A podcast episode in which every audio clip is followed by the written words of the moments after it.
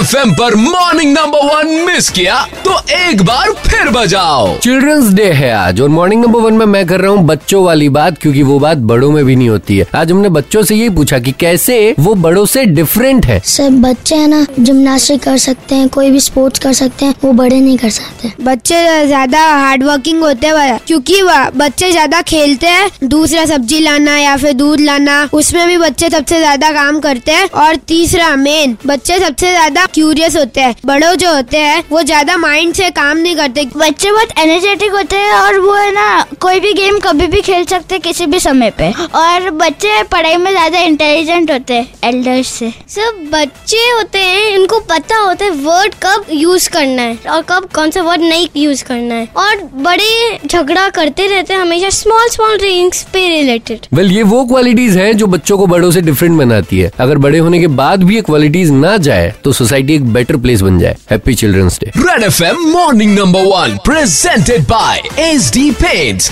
a symbol of quality.